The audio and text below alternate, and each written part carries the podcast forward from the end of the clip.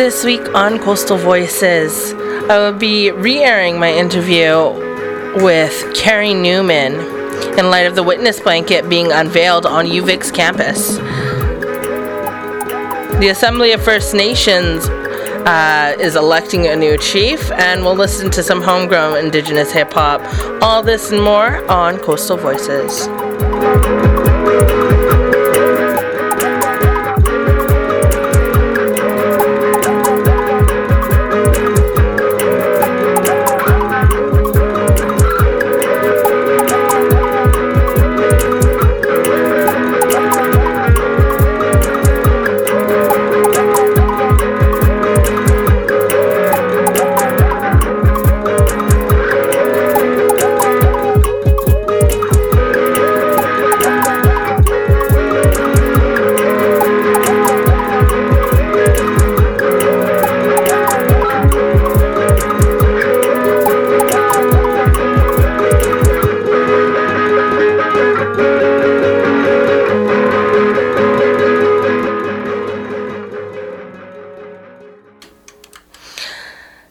Hello, everybody, and thank you for listening to Coastal Voices. I am your host, Sacha Ouellet. You're listening to CFUV 101.9 FM. Uh, and if you don't know, Coastal Voices is an Indigenous program produced by Indigenous folks and with content that focuses on Indigenous issues within Canada. So, with that, I'm going to introduce my next interview. Last February, I had the honor of visiting artist Carey Newman's workshop in Victoria, where he and his team were making were working tirelessly on what uh, what Carey calls a dimensional blanket, which is made out of cedar planks and pieces he and his team have collected from across Canada. The University of Victoria has offered uh, to have that offered space for the witness blanket to exhibit for a month. And yesterday, UVic hosted a powerful, cheerful, and awe inspiring unveiling.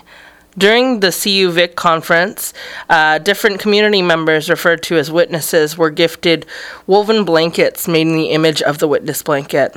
The Standing Nation Drum were honored to play a huge rectangular drum, which Carey lent them for this occasion, and there were strong words in support of Carey's work and tearful prayers from elders from Coast Salish territory. It was an incredible privilege to bear witness to this event, and I'd like to thank Carey and his family and his team for creating such a monumental piece of history.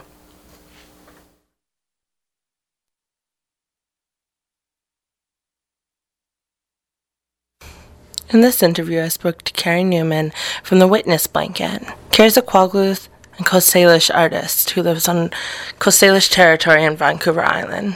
For this project, he traveled across Canada to collect pieces from residential schools. Part of those pieces include anything from brick to moccasins to the Indian Act of Canada, which he requested from the Canadian government. The witness blanket is now on display at the University Centre at the University of Victoria. You can see it there until June 12th. It's quite the sight to behold. This is the interview.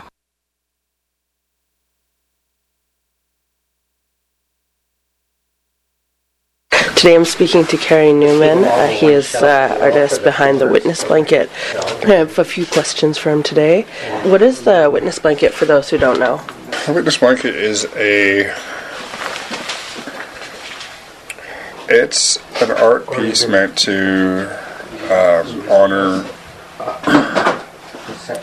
residential school survivors, and um, it's a piece that I've been making that's made up of items we've gathered from residential schools, government buildings, churches, and traditional structures across the country.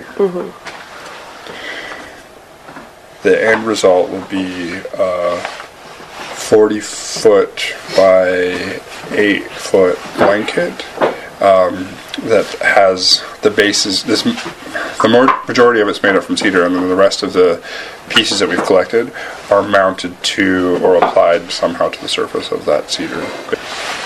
And uh, where around the country have you been collecting uh, materials? Um, we've been to every province and territory. Wow. okay, so that was a including like um, Nunavut, Aklavik, uh, So all, all through the north, all through the Maritimes, um, we've managed to make it to every part, every corner of the country. Wow, that's amazing. Have you found people to be receptive to your project in a good way, or are people more negative because it's a very sensitive thing, asking for objects from residential schools? We took a very, um, we were very careful in our approach to the project, uh, understanding that it's it's a sensitive, sensitive subject. Understanding that that um, even the question, even asking somebody if they're willing to talk about it, can bring up a lot of of bad feelings, um, a lot of a lot of scary stuff. So we approached it very carefully. We tried to make sure that we did things not just in a respectful way, but in a way where we were making sure that we were um, that supports were available, Yeah. just like at every stage of the process. Um, and the vast majority of the response has been positive. that's awesome. I was careful early on in my sort of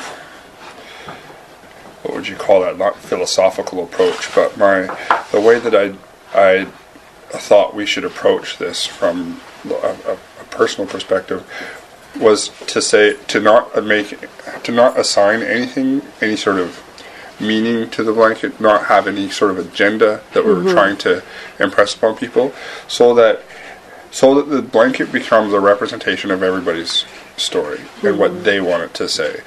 So when they give us a piece, we take their take their story um, and we record it so that, um, like for instance, we're, what we're looking at right here is a mock-up or a, a pattern piece for one of the panels, and I'm just starting to lay out the individual pieces. There's going to be a framework that's the same on the same across the whole blanket to create a uniformity. But then within that, um, like your this space is what is that like two feet by two feet diamond shape. All of the pieces will be moved and changed to fit. Uh, like for instance, right here is going to be a pair of moccasins. This is going to be a brick, and I'm just working my way through pulling pieces from different boxes and trying to fit it together so that we've got I've got a nice blend of materials and colors and like doing the artistic side of this thing and then recording carefully where the piece came from so where these moccasins came from who gave them to us what their story is so that when somebody goes to the virtual version of this blanket and highlights or clicks onto the this photograph of the, these moccasins, they will be able to access all of that story, all that information. So it's giving people an outlet to express whatever it is they have to express. If it's anger, if it's sadness, if it's pain, um, if it's defiance, all of those things that survivors um, have to say about their experience. And then the same goes across all of the different things that we've done. Because we're taking pieces from churches, they have a chance to say what they feel about the reconciliation process. For, um, so this is like assembling these, well, I call them pieces of history, um, but we're also assembling the meaning, the context of them, the stories of them.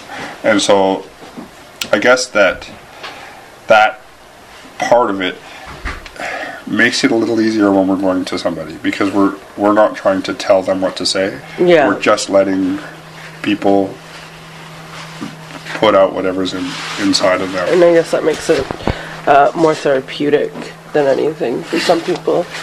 I mean, it can be triggering, but it can also be good to talk about it and, and have like reconciliation behind it. I don't know if that's the right word, but our hope is certainly that um, that that's the direction it goes.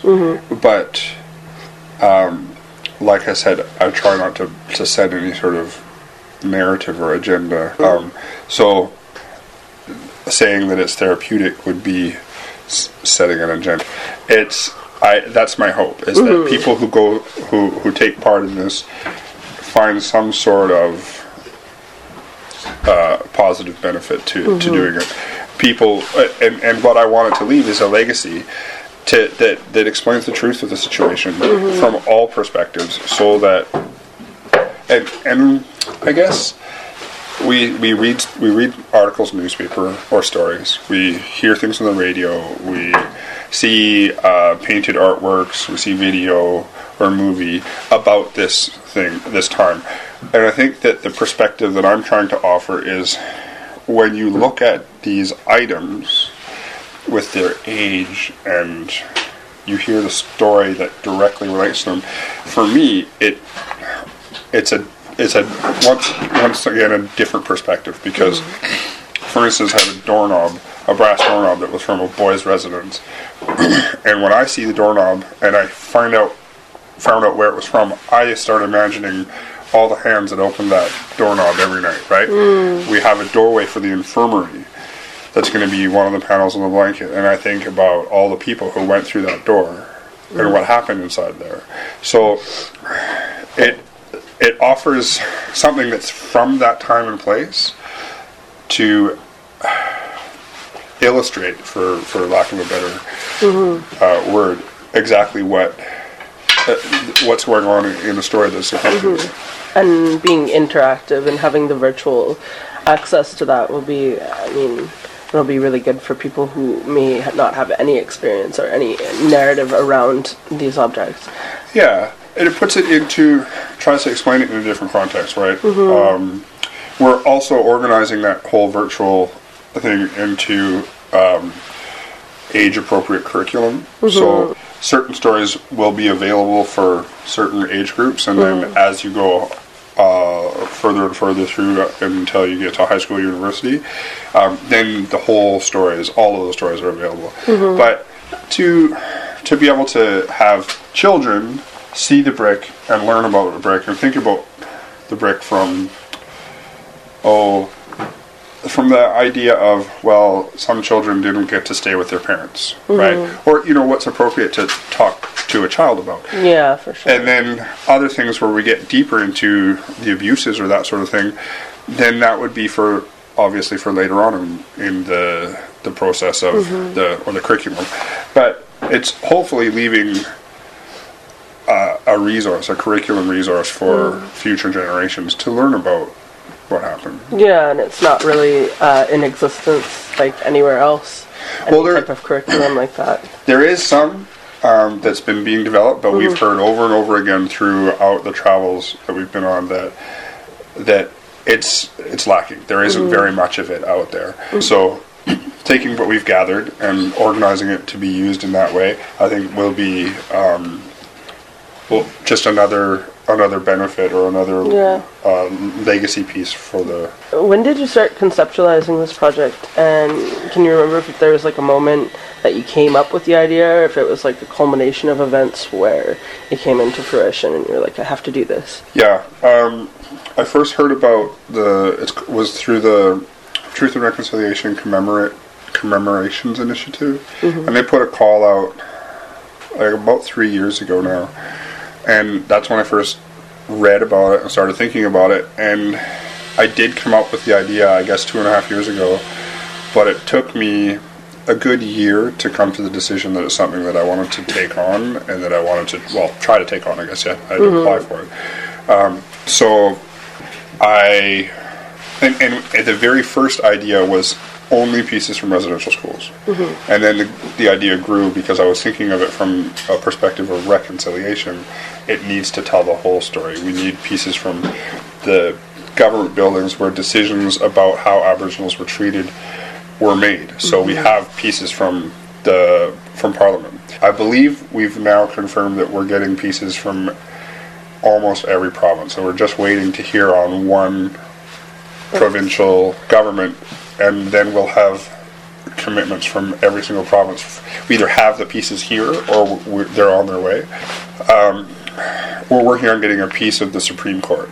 Um, so those, for me, those represent the places where decisions about how Aboriginals were viewed were made, and and so they were part of the early part where we were not treated well, and they were also part of the changes that we see happening still today um, that are gradually getting better and completely. I mean, you never say things are great, but but when you take, we have in the other room um, the first, an original first edition of the Indian Act, and when you take what's in there and how savages are described, and you consider where we are today, we've come a long ways. There's still there's still room for improvement, but um,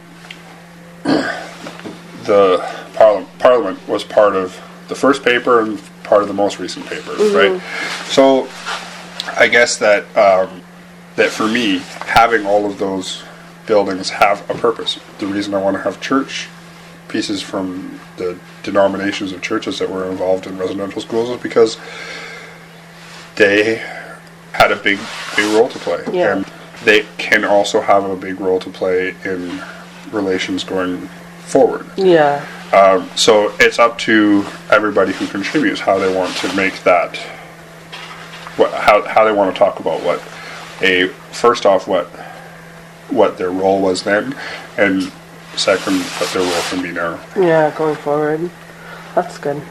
I mean, have you had a good response from uh, the government and I guess different facets of parliament, or is it kind of like mixed?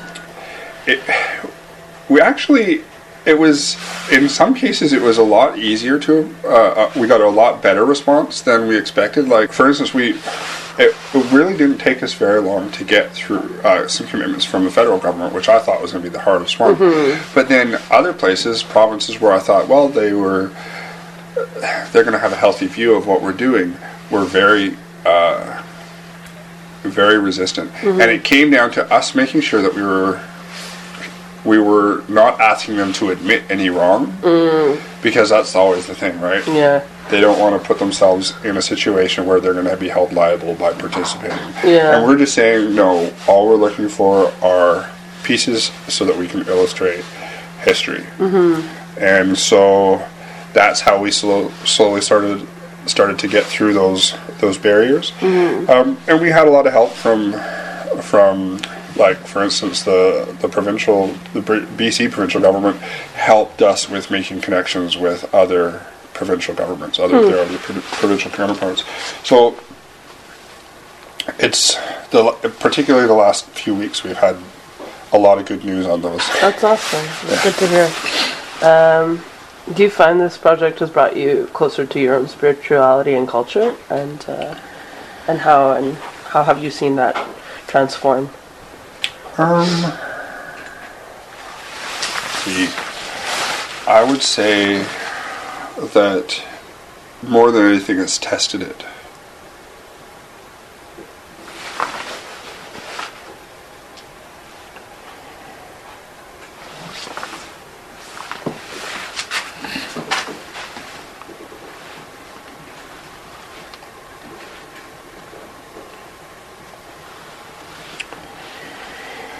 Um, I suppose that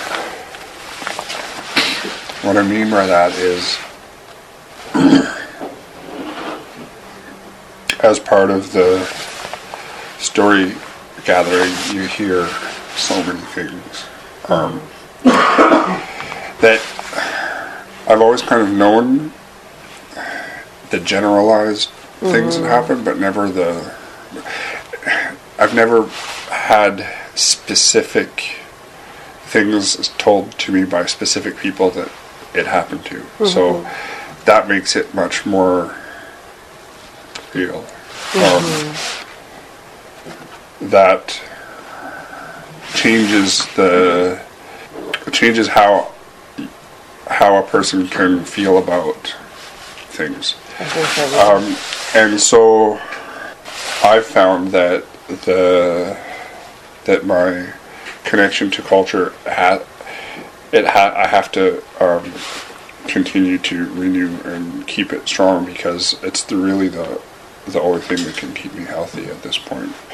Um, and I think it's uh, we've had similar experience with a lot of the people who are involved in this. Um, there's more. There's so many things going um, that we're encountering that we have to really be careful to keep looking after our our spirit. Yeah. Um, and it's funny to say because a lot of times people will, will feel guilty because feeling like run down or, or whatever from doing this work feels like a bit of a cop out when you consider that people who are telling the stories have been through the the real deal. yeah. Um, but everybody involved in it has to look after themselves. yeah. So I don't know. I would say it was it's brought me closer to my culture, but it certainly made me focus on um, the importance of the spirituality part, um, and and it's helped me to see how much spirit can be carried in the pieces that we've collected. Some of them have an amazing amount of power or weight that that travels with them. It's important work that you're doing here, and uh, I'm grateful that you're doing it.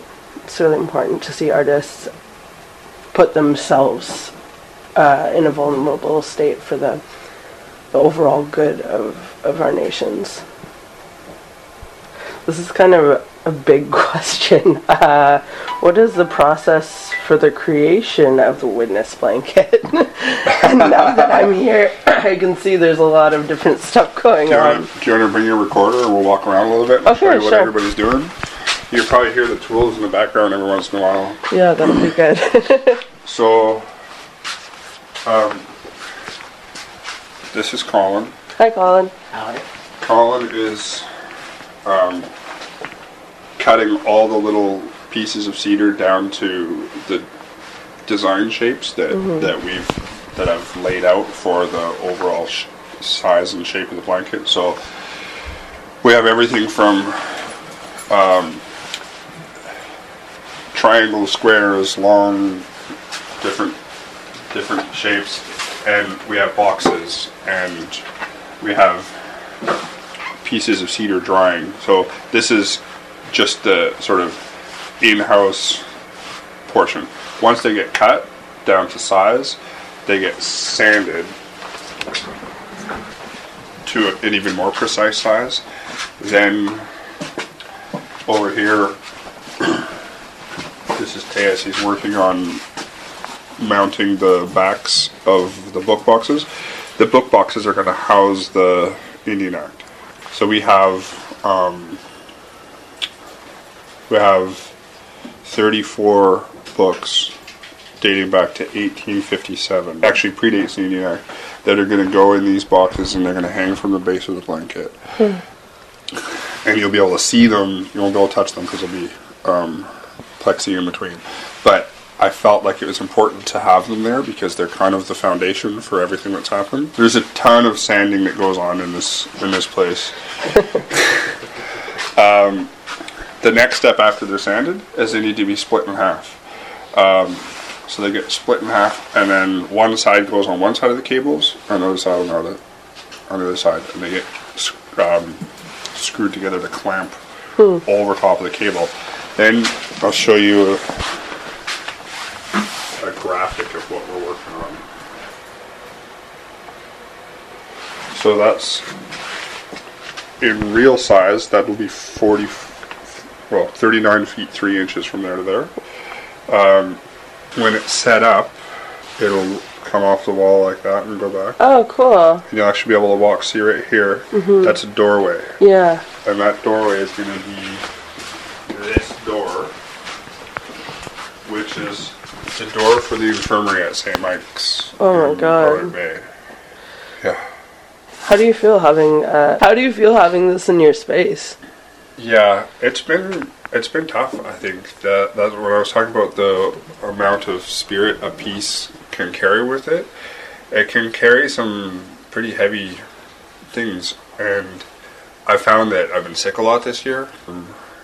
And even though I'm really trying to stay healthy, and I think it has to do with that. What we're doing coming up in about two weeks, because we're we should have all the pieces here, and we should have a lot of the um, assembly taken care of. Is we're having the entire team come here to do um, a cleansing.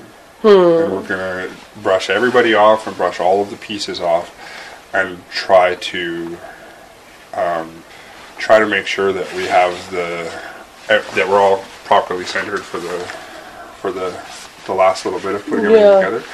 Um, but per, me personally, how I how I deal with the um, with having them here is I talk to them. I literally talk to the to the pieces um, when I'm down here by myself and explain what I'm doing and Yeah. what what my what my intentions are, where my heart is, so that hopefully any any spirits that are with them can I don't know can at least understand that I'm not treating them without respect, right?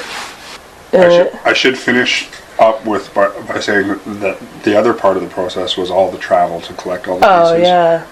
and it, there's also a lot of the last part is going to be mounting like we've got a lot of textile things so they're going to go in shadow box frames Yeah. um, mounting things like skates or doorknobs or crystal all onto the various parts of the blanket where they're going to fit. You see these big, the big squares again. That's where all those individual pieces are going to go.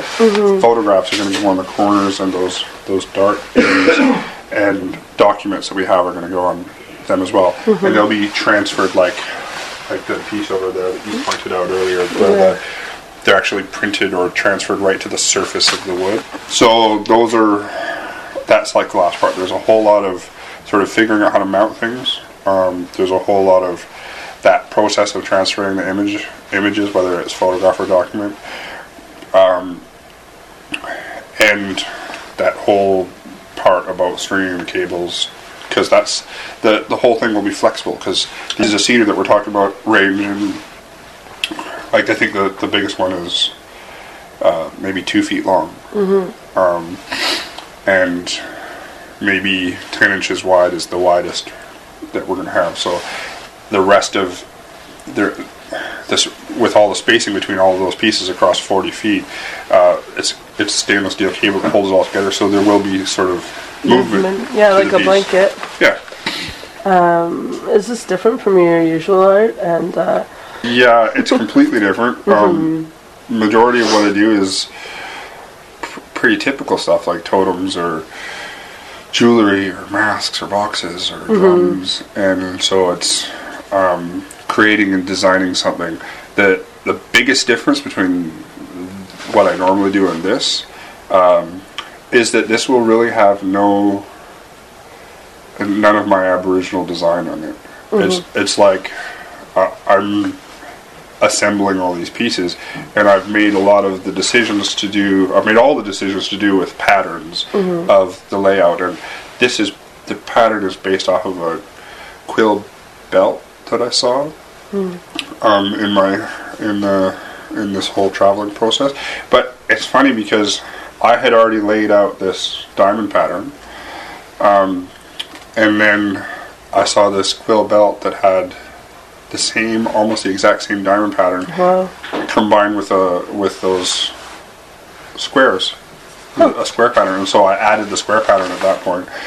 and I think that that so the processes sort of influence it. But I'm not sh- I'm not carving. I'm not sculpting. I'm not using my Aboriginal design skills. I'm coming at this from a completely different perspective mm-hmm. than than I've ever come Yeah, this is a completely unique thing. I've stayed away from. I, I go back to go back to your earlier question about how I came up with the idea. When I first started thinking of them, I was trying to think of a totem or mm-hmm. some sort of sculpture I could do that would that could represent it. And every time I thought of something, it felt completely too small and too local. It was too West Coast, for lack of a better term, too Kwagiulth or Salish. But so part of the reason I've stayed away from any sort of Aboriginal design content is because I want it to be universal. I don't mm-hmm. want it to be this piece that was made by a guy from the West Coast that really only represents the West Coast. I want it to be more about all of our people from across the whole country. So I want the piece to reflect all of how the variety of pieces that are on it. Therefore, I didn't want to put my own form line work to work mm-hmm. here. Where will this be? Like, where can you find the witness blanket? Have you decided? The first thing that's going to happen is it's going to go on tour. So we're working on exactly how that's going to take place, but the first place it's going to be shown is at UVic. There's a community engagement conference that's coming up in May, mm-hmm. and it will be unveiled there for the first time. Wow, I'm really looking forward to seeing that after, especially seeing all of this and all of the pieces that go to work and all the people that are participating in it. And um, watching the video of, you know, you guys traveling around and talking to different people in different territories, and that really uh, stuck with me. And the little pieces that you found in different places, yeah, it was really, really important, I think. Where can people find out more about this project and how to donate or help? Um, they can first they can look at our website. It's uh, www.witnessblanket.ca, um, or our Facebook or Twitter, which are Witness Blanket on Facebook at Witness Blanket on Twitter. Okay. Then we we're not at the point where we're accepting any any like financial donations, but we're still at well, I guess we're very near the end of our collection process for contributions of, of items or stories. Um, we will, however, as we get into the tour, because it's not a funded, fully funded, uh, be looking for for people to help out and various sources of funding to, to make that as good of a tour that goes to as many places as we can. Ideally, I'd like it to go to the same pla- same thing, all 13 provinces and territories, so that it goes back to where it came from. Yeah. Um. So that's what we're working towards, and hopefully we'll we'll in some way or another realize all of that. Yeah, I hope so too. Thank you for talking to me today. I really appreciate it. You're welcome. Once again, that was Carey Newman from the Witness Blanket Project. And the Witness Blanket is now up at UVic on the quad at University Center and will be present until June 12th of this year. You can go and see it, and it's really, truly something to behold. Uh, coming up after the break, I'll have some Indigenous hip hop, and we're going to talk about some news. So stay tuned to Coastal Voices 101.9 FM on CFUV. That was Tanya Tagaq and Buck 65 from her album Auk Blood. Uh, song's called Gentle. Tanya Tagaq has a new album out now, so you should check that out. It's um, in stores and on onli- online, and she is doing a tour right now. So if you're lucky enough, you can check her out. I think she's playing in New York and Manitoba, uh, specifically with orchestras. Um, up next is news.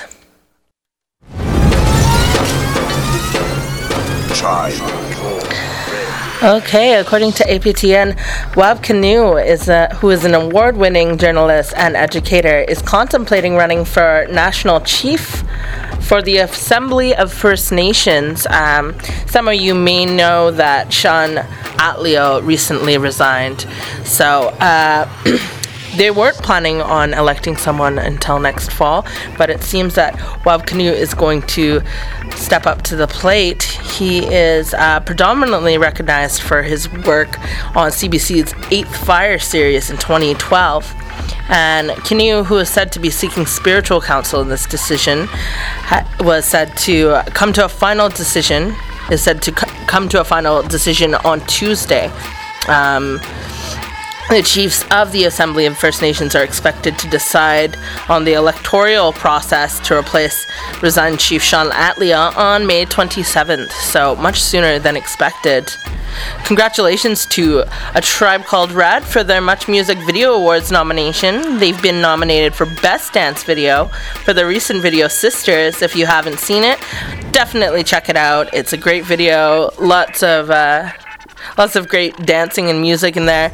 Uh, the Much Music Video Awards ceremony will be presented on June 15th, which is just a week before Aboriginal Day Live in Halifax, where they will be performing.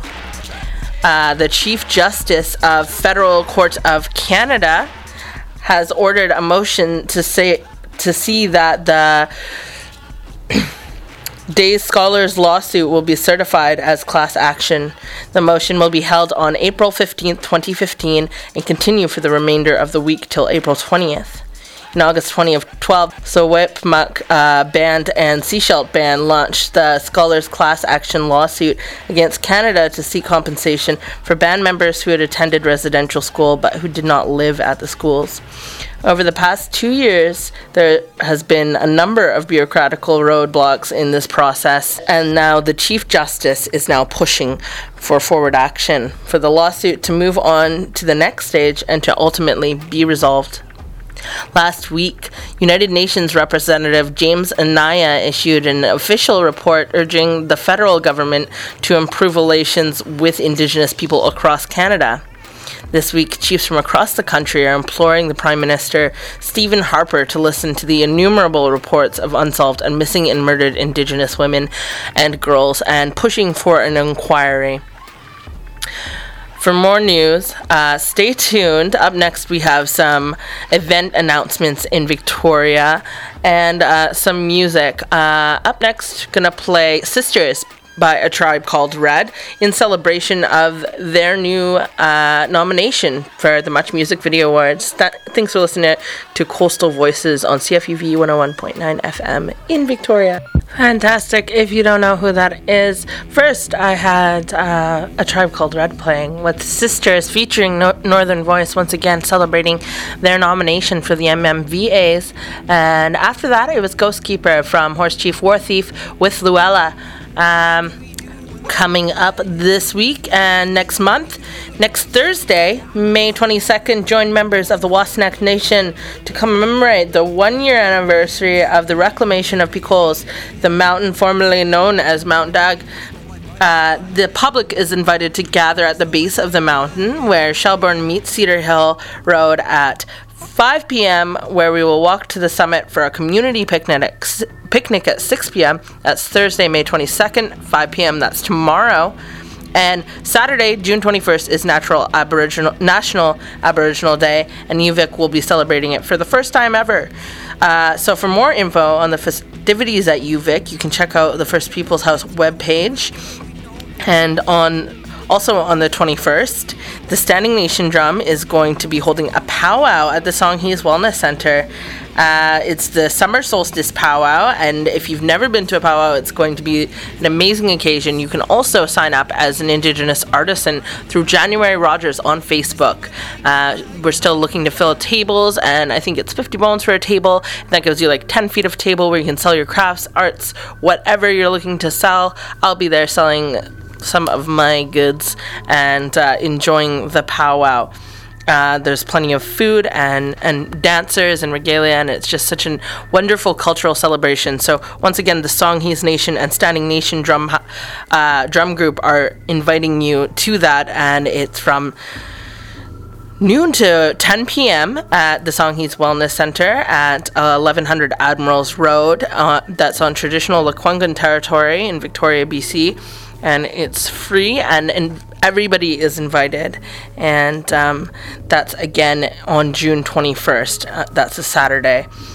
And you can take the 24 and i believe the 14 and number 25 bus stop to get close to there uh, if you were wondering about that. Um, that kind of wraps it up for me. Up next, Straight No Chaser, as usual, playing some jazz. And then next week, Kat Thornton will be on my show uh, talking about the work she does in the downtown east side and with youth in Vancouver and Greater Vancouver area. Um, all that and more on next week. Coastal Voices. Thanks for tuning in. I'm Sacha. You can find me on Facebook, on Twitter, and uh, on SoundCloud, the CFUV SoundCloud. If you missed anything today, feel free to hit up the CFUV SoundCloud. We should have this episode up uh, by tomorrow. And uh, so I'm going to leave you with some. Whoopso and, and and before that Dolly Parton I think because I really like this song. Okay, thanks for listening.